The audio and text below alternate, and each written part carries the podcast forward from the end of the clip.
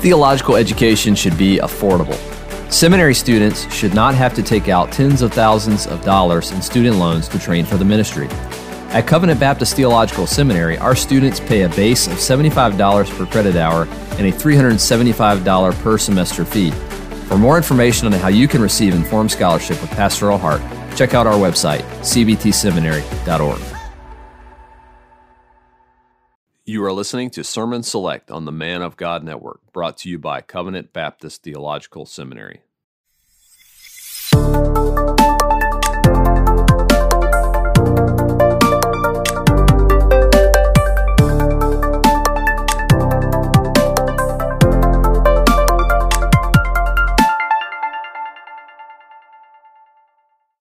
Welcome to the first CBTS virtual chapel. We'll be looking today at Psalm 119, verses 153 through 160. I will, let's begin by reading that, and then we'll pray and uh, open it together. Psalm 119, verses 153 to 160. Consider my affliction and deliver me for I do not forget your law. Plead my cause and redeem me. Revive me according to your word. Salvation is far from the wicked, for they do not seek your statutes. Great are your tender mercies, O Lord. Revive me according to your judgments. Many are my persecutors and my enemies, yet I do not turn from your testimonies. I see the treacherous and am disgusted because they do not keep your word. Consider how I love your precepts. Revive me, O Lord, according to your loving kindness. The entirety of your word is truth, and every one of your righteous judgments endures forever. Let's pray. O merciful and gracious Heavenly Father, we thank you for your word. We pray that your Spirit would open our hearts change our lives, and conform us into the image of our Lord and Savior Jesus Christ. In His name we pray. Amen.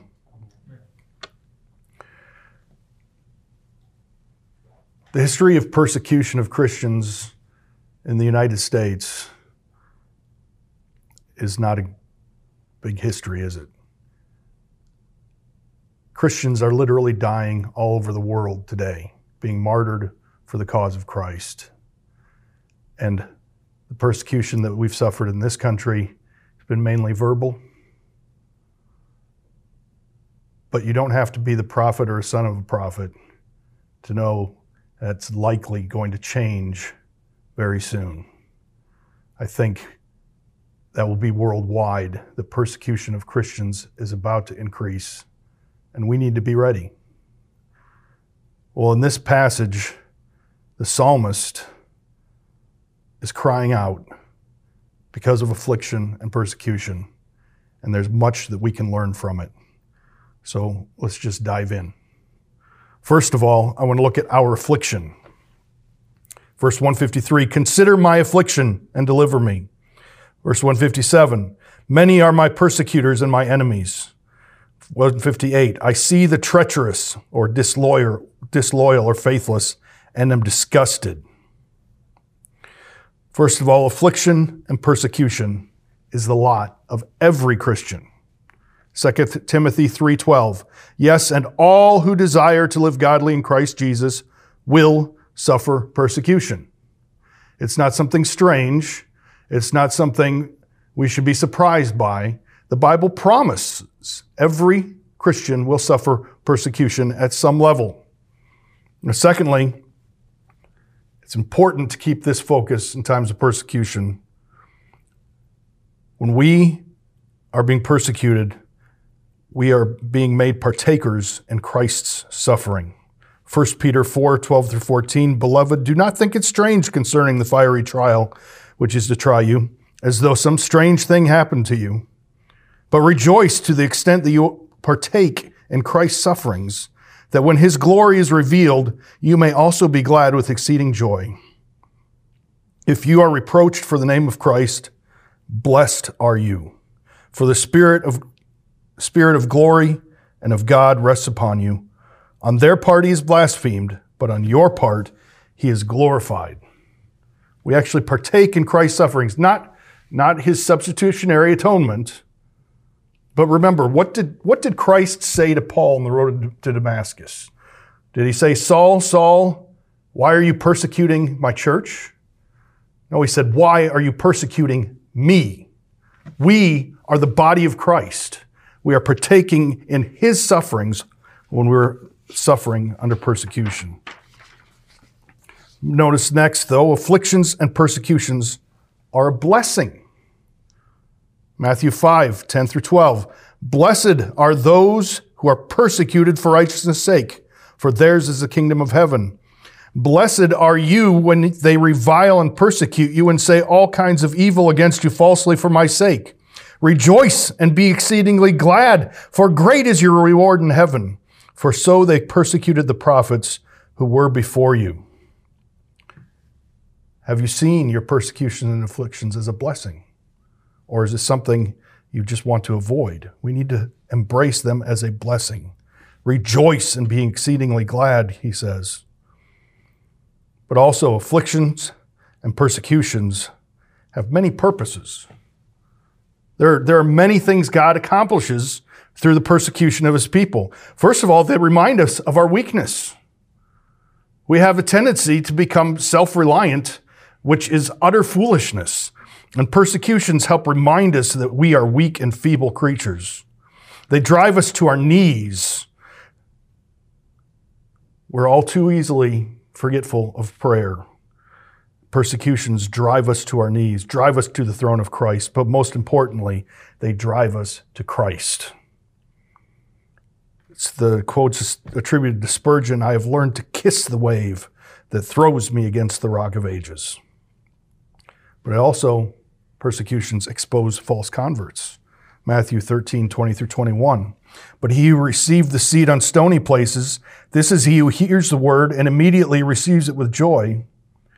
Yet he has no root in himself, but endures only for a while. For when tribulation and persecution arises because of the word, immediately he stumbles. Purity of the church is something important to Christ, and he uses persecution for that end but also notice that we conquer through persecution.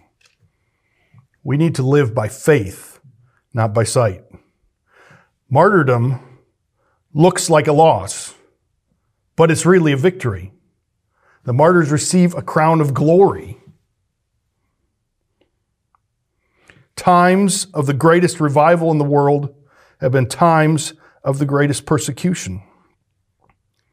But we need to live by faith, not by sight. Think of the cross of Christ. The Lord of glory is dying on a tree.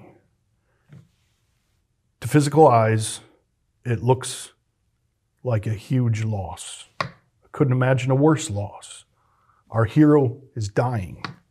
But in truth, by faith, we recognize the greatest victory ever accomplished. Well, our victory looks the same way. Romans 6:20, the God of peace will crush Satan under your feet shortly. When Christ was crushing the serpent, it looked like he was losing. When God crushes Satan under our feet, it'll look like we're losing as well. But remember Revelation 12:11, and they overcame or conquered him by the blood of the lamb, by the word of their testimony, and they did not love their lives to the death. Now, before I move on, I just want to make a note. Check your eschatology. If you have an eschatology that thinks that some, for some period of time before Christ comes, this is not, no longer going to be the way Christ deals with his people, you need to check your eschatology. This is what Christ has promised. This is how Christ deals with his people. It is how he has dealt with his people since the fall, and he will continue to do so. But secondly, I want to look at our afflictors. Because, yes, there are many forms of affliction that we go through in this life, but most of them will come through other people. Salvation is far from the wicked, for they do not seek your statutes. Many are my persecutors and my enemies. I see the treacherous and am disgusted. First of all, I want to look at their description. Who are these afflictors? They are those who do not seek God's statutes. They are those who do not keep his word. They are those who persecute us. They are our enemies. This brings to mind Matthew 10 34 through 36, where Christ says, Do not think that I came to bring peace on earth. I did not come to bring peace, but a sword. For I've come to set a man against his father, a daughter against her mother, a daughter in law against her mother in law, and a man's enemies will be those of his own household.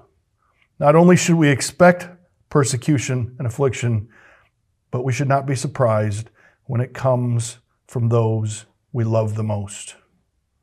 It is those we love the most who have the unique ability to tear the heart out of your chest and stomp on it on the floor. We need to be prepared and not surprised. But that's their description. Secondly, their number. Many are my persecutors and my enemies.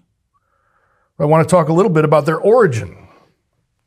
Where do these enemies come from? It's clear back in Genesis 3:15. God said, "I will be I will put enmity between you and the woman, and between your seed and her seed. He shall bruise your head, and you shall bruise his heel." This is where the enemy enmity comes from. There are two groups of people in the world. They're the seed of the serpent, the children of the devil, and they're the children of God. And God put the enmity between them. It's still that way. It's why Christ said, You are of your father of the, the father of the devil, and the desires of your father you want to do. Remember, Christ and John the Baptist both would say, You brood of vipers. It's, he didn't just come up with some, some uh, random thing to say. He's pointing out they're the seed of the serpent. And 1 John 3 8, he who sins is of the devil, for the devil has sinned from the beginning. So that's the origin. And remember, it is God who put the enmity between the seed of the woman and the seed of the serpent, between his people and the devil's children. But third, let's look at their destiny. Salvation is far from the wicked. By appearance, our persecutors look safe.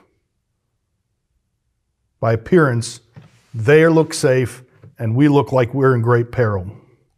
But in reality, they are in the greatest danger, and we are safe in the bosom of our Lord and Savior Jesus Christ. But let's look at, their ad, at our attitude toward them. First of all, it's disgust. I see the treacherous and am disgusted because they do not keep your word. We cannot be complacent about the abounding sin around us. It's becoming more and more rampant in most places. The darkness seems to be creeping further and further. We can't just say, well, God's sovereign. There's nothing I can do about it. We cannot be complacent. Remember in Ezekiel 9 4, God said, Put a mark on the foreheads of the men who sigh and cry over all the abominations of those, uh, uh, of the, all the abominations that are done within the city. We cannot let familiarity make us numb. We need to be like the psalmist who said, Rivers of water run down from my eyes because men do not keep your law. So, yes, one of our attitudes toward our persecutors is, is disgust but also needs to have compassion. Salvation is far from the wicked, for they do not seek your statutes. But it, he doesn't stop there, does he? Continues. The very next words are Great are your tender mercies, O Lord. We need to have compassion on those who persecute us. The vilest things in their hearts are no worse than the vilest things in ours. We need to preach the gospel to those who persecute us and pray for their salvation. We need to have compassion. But third, I want to look at our path. Consider my affliction and deliver me, for I do not forget your law. Many are my persecutors and my enemies, yet I do not turn from your testimonies. Consider how I love your precepts. I see the treacherous and am disgusted because they do not keep your law. What we're looking at here is imparted righteousness, the righteous acts of the saints. As Calvin says, the prophet does not boast of his endeavors to keep the law as if he would have God pay him wages for his service, but only to show that he was one of God's servants. John Gill, this is this the psalmist mentions not as if his not forgetting the law of God was meritorious or deliverance for deliverance from affliction, but as a descriptive character of such as the Lord delivers. Proverbs 11:8 shows what he's talking about. The righteous is delivered from trouble, and it comes upon the wicked instead. Hebrews 8:10 For this is the covenant that I will make with the house of Israel after those days says the Lord I will put my laws in their mind and write them on their hearts. We're talking about the righteous acts of Christ's people. The psalmist brings forth his own works, not as meriting deliverance, but is pointing out, God, I am your child, deliver me. Because all God's children bear fruit. Ephesians 2:10. We are his workmanship, created in Christ Jesus for good works, which God prepared beforehand that we should walk in them. So when we're crying out for deliverance, it is not wrong point out that we are Christ's children and we're being persecuted for righteousness' sake. Consider how I love your precepts, the psalmist says. Not how I keep them perfectly, but I do love them. They are the transcript of your character. We need to see God's commandments not as shackles, nor as a stairway to heaven, but as guideposts on the road to the celestial city. But probably most importantly, let's look fourthly at our petitions. How should we pray when we're being afflicted, when we're being persecuted? How should we pray? Consider my affliction and deliver me. Plead my cause and redeem me. Revive me according to your word. Great are your tender mercies, O Lord. Revive me according to your judgments. Revive me, O Lord, according to your loving kindness. First of all, he prays, Consider my affliction. Turn your compassionate eye toward your suffering servant. Turn your compassionate eye toward me. Consider my affliction, but also deliver me. Consider my affliction and deliver me. God has not simply promised that we will suffer persecution and affliction. He has promised that He will deliver us from them.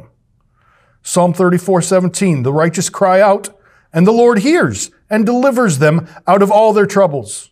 Psalm 34 19, many are the afflictions of the righteous, but the Lord delivers him out of them all. Psalm 97:10. You who love the Lord hate evil. He preserves the souls of his saints. He delivers them out of the hand of the wicked. But not only deliver me, plead my cause and redeem me. Verse 154. Plead my cause and redeem me. Defend my cause. Literally, it's plead my plea. If we are being persecuted for righteousness' sake, we have an advocate Jesus Christ, the righteous. He will plead our cause. But here we have the repeated prayer revive me.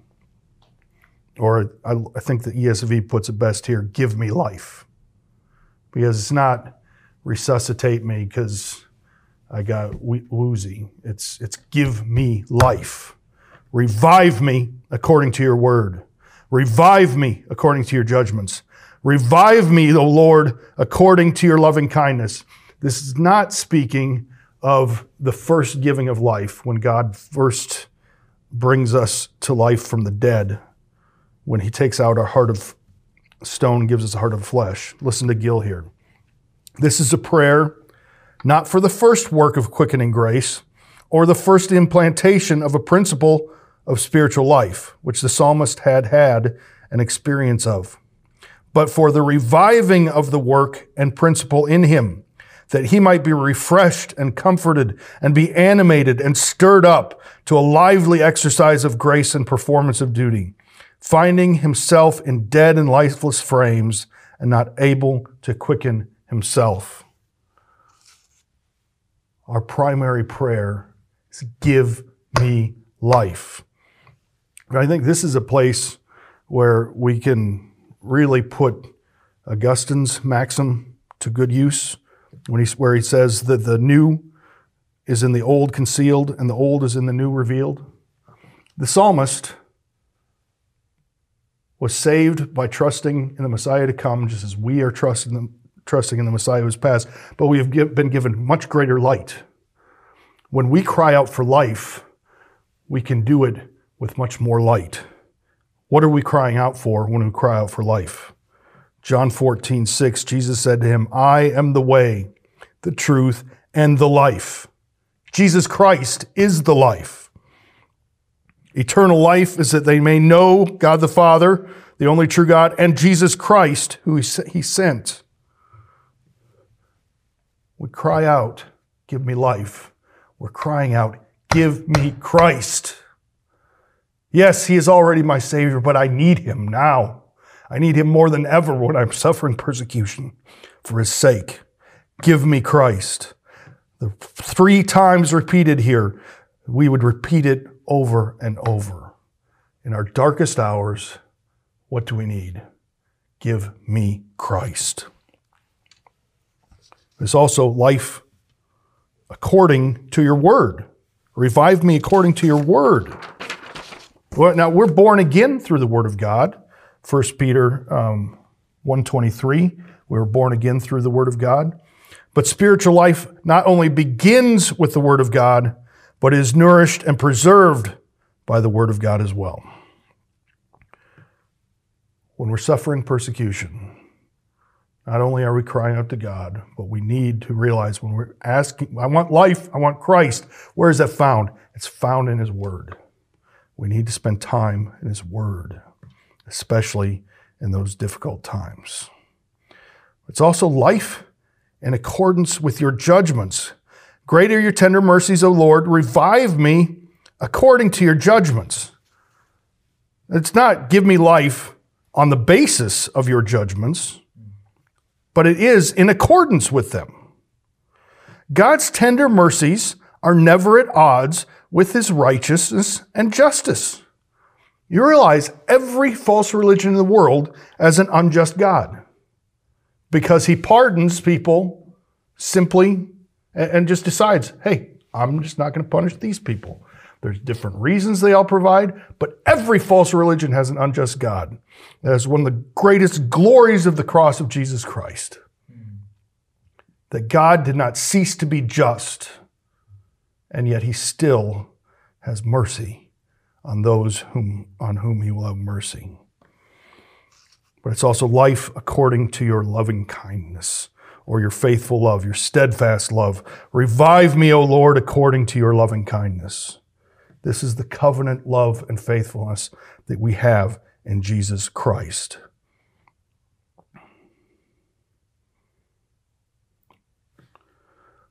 So when we're suffering persecution and we're crying out, we need to have the same heart that Shadrach, Meshach, and Abednego had. when they said Nebuchadnezzar, If that's the case, our God, whom we serve, is able to li- deliver us from the burning fiery furnace, and he will deliver us from your hand, O king. But if not, let it be known to you, O king, that we do not serve your gods, nor will we worship the gold image which you have set up. When we are suffering persecution, we cry out to God. We trust that He hears us. We know that He can deliver us. But even if we perish, we go to receive an eternal crown. And we will not bow down to the gods of this age. But finally, we just see our hope. Remember this, verse 156. Especially in times of persecution, great are your tender mercies, O Lord.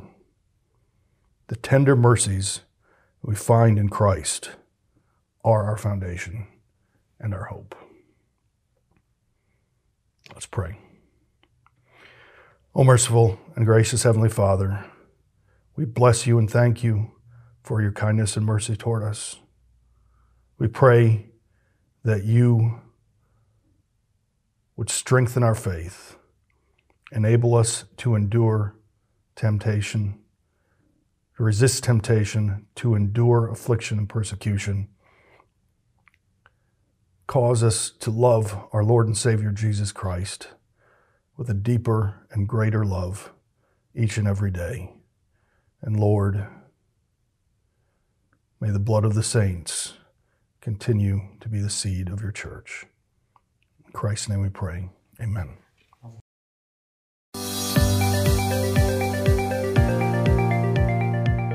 Thank you for listening to this week's Sermon Select on the Man of God Network, brought to you by Covenant Baptist Theological Seminary. CBTS is a confessional Reformed Baptist seminary which provides affordable online theological education to help the church in its calling to train faithful men for the gospel ministry. To learn more, visit cbtseminary.org.